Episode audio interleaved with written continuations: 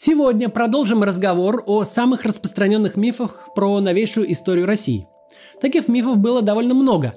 Некоторые из них созданы умышленно путинской пропагандой, другие сложились исторически как городские легенды, третьи появились на свет из-за отсутствия достаточного количества информации и противоречивости официальных версий. В прошлый раз мы разобрали миф о том, что либералы развалили СССР. Сегодня разоблачим миф о том, что Ельцин в 96 году якобы проиграл выборы Зюганову, но результаты были сфальсифицированы.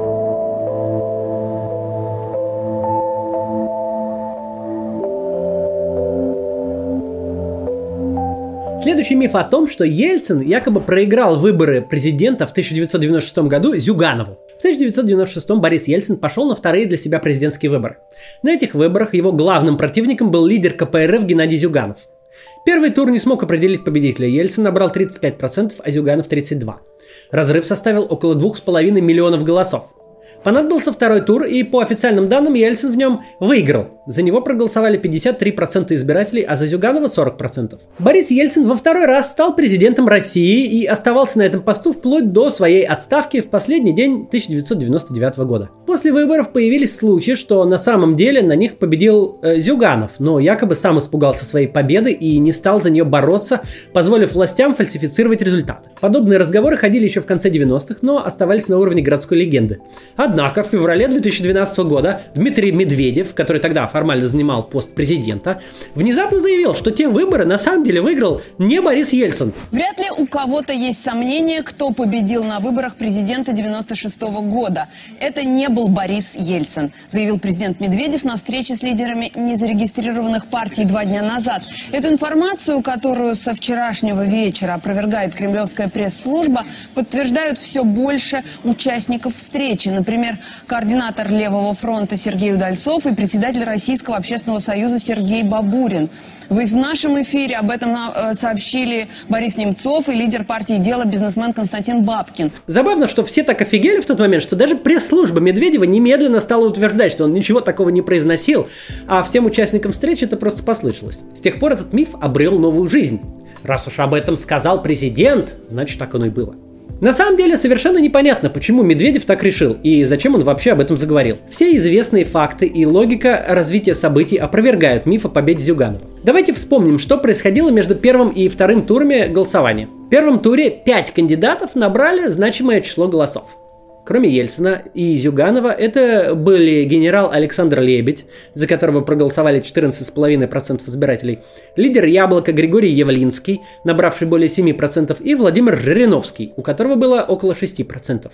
Результат Лебедя стал неожиданностью для всех, и главной задачей для штаба Ельцина до второго тура было конвертировать в свою пользу поданные за него голоса. Лебедь был назначен секретарем Совета Безопасности с особыми полномочиями и помощником президента по национальной безопасности. В отставку был отправлен министр обороны Павел Грачев, который ассоциировался с провалами армии в чеченской кампании. Нужно понимать контекст того времени. Шла крайне непопулярная война в Чечне, и замена Грачева на Лебедя встретила одобрение в том числе и среди коммунистического электората. Очевидно, что этот маневр принес действующему президенту миллионы голосов во втором туре. Тогда судьбу выборов решил Лебедь.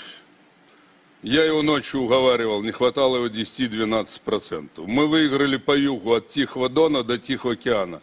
Их всех опалила уже война, пожары, беженцы, они острее почувствовали. В городах-миллионниках и почти 20 север, Дальний Восток и две столицы еще надеялись отсидеться в комках и все обогатиться, получить больше миллиона, как та девочка. Уговаривал, предлагал варианты, которые устраивали. Внешне согласился, а утром включаю, стоит у Ельцина и задорность в комиссии по безопасности – отдал свои голоса ему. Это перевесило во втором раунде. Также очевидно, что к Ельцину перетекла существенная часть избирателей Григория Явлинского. Правда, Явлинский официально не поддержал Ельцина и призвал своих сторонников голосовать против обоих кандидатов. Но по результатам графы против всех можно увидеть, что этот призыв не очень сработал. Во втором туре так проголосовало на 2,5 миллиона больше избирателей, чем в первом. При этом Явлинский в первом туре набрал 5,5 миллионов голосов. То есть далеко не все его сторонники к нему прислушались, даже если считать, что все увеличение это именно его голоса. В общем, с точки зрения распределения голосов, победа Ельцина вполне объяснима и логична. Сейчас прервемся на небольшую рекламу, скоро продолжим. У нас сейчас ноябрь, а это значит, что наступает пора скидок и распродаж. Именно в ноябре все закупаются подарками к Рождеству и Новому году, ну и вообще всякими нужными и не очень вещами. Уже совсем скоро, 11 ноября, на Алиэкспрессе стартует своя распродажа. Главная распродажа года. В некоторых категориях товаров э, скидки будут доходить до 80%. На Алиэкспрессе можно купить что угодно, от одежды и мебели до бытовой техники и электроники. Но в чем Али действительно силен, это всякая мелочевка. Чехлы, провода, переходники, зарядки, защитные пленки и стекла. Вот это у них прям огонь. Реально огромный выбор и гораздо дешевле, чем э, в других местах. Сейчас я вам покажу, что я выбрал. Во-первых, это вот такое зарядное устройство на 65 ватт. Это бренд Baseus, довольно известный. Тут три порта. Один USB и два Type-C. Можно напрямую заряжать MacBook, обещают, что полная зарядка займет полтора часа. Так, эта зарядка стоит около 2000, но на распродаже можно купить за 1600. К нему возьму шнурок. Они постоянно то теряются, то перетираются, а этот с оплеткой. Пожалуй, э, возьму даже два. Один полметра, а второй двухметровый. Они оба мне в 400 рублей обойдутся. Я выбрал для iPhone, но там есть и с другими разъемами. А еще я хочу купить Xiaomi Mi Band 5. Это очень популярный и недорогой фитнес-браслет. Он умеет считать шаги, мерить пульс, там еще есть разные режимы тренировки. Браслет плюс защитная наклейка плюс запасной цветной ремешок будут стоить 2800 рублей. Обратите внимание, выбирать надо глобальную версию. Только смотрите, какой нюанс. Доставка сейчас доступна только из Китая. Это будет не очень быстро. Если вы не хотите ждать, э, выбирайте товары с доставкой из России. Но я не очень спешу. Как я уже говорил, распродажа начнется 11 ноября, но уже сейчас можно выбирать и класть товары в корзину. 11 числа останется только оплатить. И обязательно обращайте внимание на купоны, которые раздают продавцы и сам Алиэкспресс. С ними получается сэкономить еще больше. Не пропустите случай купить нужные вещи по хорошей цене. Если вас заинтересовали мои покупки, я оставлю ссылки на них в описании. Итак, продолжим разбираться. Теперь разберемся с применением административного ресурса, который и должен был обеспечить фальсификацию итогов голосования на местах, типа. Из нашего 2020 года нам кажется, что у Кремля всегда была возможность влиять на местные власти и избирательные комиссии.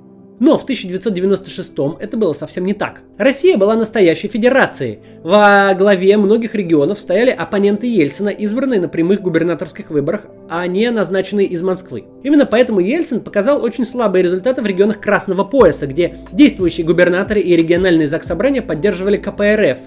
А в девяти из них и вовсе Ельцин проиграл Зюганову причем в один тур. А если детально посмотреть на результаты второго тура с разбивкой по регионам, то можно увидеть, что Ельцина поддержали крупные города. Москва, Петербург, Екатеринбург где заниматься подтасовками сложнее всего и где традиционно больше голосуют за демократов. А за Зюганова традиционно голосовали прокоммунистические аграрные регионы и сельские жители. Но самое главное подтверждение отсутствия фальсификации на тех выборах дает электоральная статистика. И здесь мы обратимся к исследованиям Сергея Шпилькина, который уже много лет занимается изучением российских выборов и наблюдает за тем, как нарастает уровень подделки их результатов. Для начала немного теории. Выводы Шпилькина построены на понятии нормального распределения – Математический закон звучит так. Если есть много независимых друг от друга событий, формирующих какую-нибудь статистику, они будут подчиняться нормальному распределению. Сейчас мы рассмотрим, как вообще работает нормальное распределение на примере тестов IQ, чтобы вообще понять, что это такое. Коэффициент интеллекта – это независимая величина, на уровень интеллекта влияет множество факторов, и у каждого человека он свой. Если мы по-честному протестируем всех граждан России на уровень IQ, то больше всего среди них окажется людей со средним IQ. Чем дальше мы будем отклоняться от среднего, тем меньше будет людей, показавших такой результат, что в большую сторону, что в меньшую. Людей с крайне высоким и крайне низким IQ будет совсем мало. Это и называется нормальное распределение или Гауссово. Именно оно показано на этой картинке. Если вдруг график в конце резко ушел вверх и гениев у нас оказалось намного больше, чем людей с высоким IQ, и примерно столько же, сколько со средним, значит с нашими цифрами что-то не так. А если выяснилось, что все эти гении живут в одном регионе, то это дает нам основание заподозрить, что из этого региона вместо настоящих результатов тестов просто прислали подделку, что у них все гении. Выборы тоже состоят из большого числа независимых событий. Миллионы людей приходят на десятки тысяч избирательных участков и голосуют за кандидатов, каждый кандидат на большинстве участков получит примерно одинаковый процент голосов, а также будет незначительное количество участков, где за него проголосовало очень много или очень мало избирателей. На выходе должна получиться кривая нормального распределения вокруг среднего процента. Если мы посмотрим на результаты выборов в Испании и Франции, где голосование проходит честно и нет никаких подтасовок или даже подозрений в них, то как раз и увидим нормальное распределение по каждому из кандидатов или партий. На этих графиках по горизонтали участки распределены по проценту явки, а по вертикали по голосам отданным за кандидатов. Мы видим, что участков с результатами около среднего больше всего, а уникальных, где очень много и очень мало людей, пришло голосовать мало, подъем и спуск графика ровные и одинаковые. Нет никаких значительных пиков, кроме основного. Объявленная явка находится посередине графика, и уж точно мы не видим участков со 100% явкой и 100% результатом за кандидата от власти. Такие графики означают, что комиссии честно считают голоса, лежащие в урнах. В России при Путине выборы начали тотально фальсифицировать, и на графиках четко видно, как эти фальсификации нарастали. На недавнем голосовании по поправкам в Конституции фальсификации уже вообще дошли до абсурда. Вот график распределения голосов. Никакой гаусианы тут не пахнет. Вместо ровного колокола, как должно быть, перед э, нами какая-то кремлевская стена с огромными пиками на круглых процентах явки. Так избирательные комиссии выполняют спущенные сверху планы по числу проголосовавших. Понятно, что когда голоса избирателей считают честно, не может получиться большого числа участков с круглыми процентами явки. Это невозможно просто по теории вероятности. А тут, понимаешь, 85%, 80%, 75%, везде очень много участков с таким круглым процентом. Огромное количество участков показывает результат в 100% явки и 100% за поправки. На графике справа появляется хвост кометы из-за того, что многие комиссии сфальсифицировали данные. А вот, например, график выборов президента в 2004 году. Это были вторые выборы для Путина, он еще только устанавливал авторитарный режим власти, но голосование уже проходило с заметными фальсификациями. Хотя им, конечно, далеко до того, что устроили на голосовании по поправкам. Однако и здесь уже появилась группа участков с явкой близкой к 100% и результатом близким к 100%. Участков, где не считают бюллетени в урнах, а просто рисуют нужный результат, тоже стало довольно много. Отчетливо начинают проявляться пики на круглых процентах на 80, 85, 90 и 95. По оценке Шпилькина на тех выборах Путину приписали больше 8 миллионов голосов. Это как раз число близкое к разрыву между Ельцином и Зюгановым во втором туре.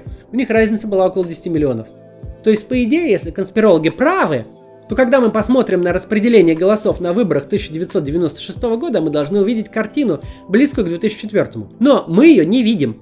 Графики распределения голосов за Ельцина и Зюганова почти идеальны. Они имеют одну ярко выраженную вершину и ровные склоны. Нет никаких пиков на округлых числах, мало участков со стопроцентной явкой, то есть комиссии не получали указания рисовать явку и результат, а просто честно считали бюллетени в урнах. Более того, в районе участков с 85-90% явкой график Зюганова даже немного обгоняет Ельцина. Это аномалия, она может объясняться как более высокой дисциплиной сторонников коммунистов, так и небольшими фальсификациями в пользу Зюганова в регионах красного пояса. В любом случае, масштаб этих аномалий невелик.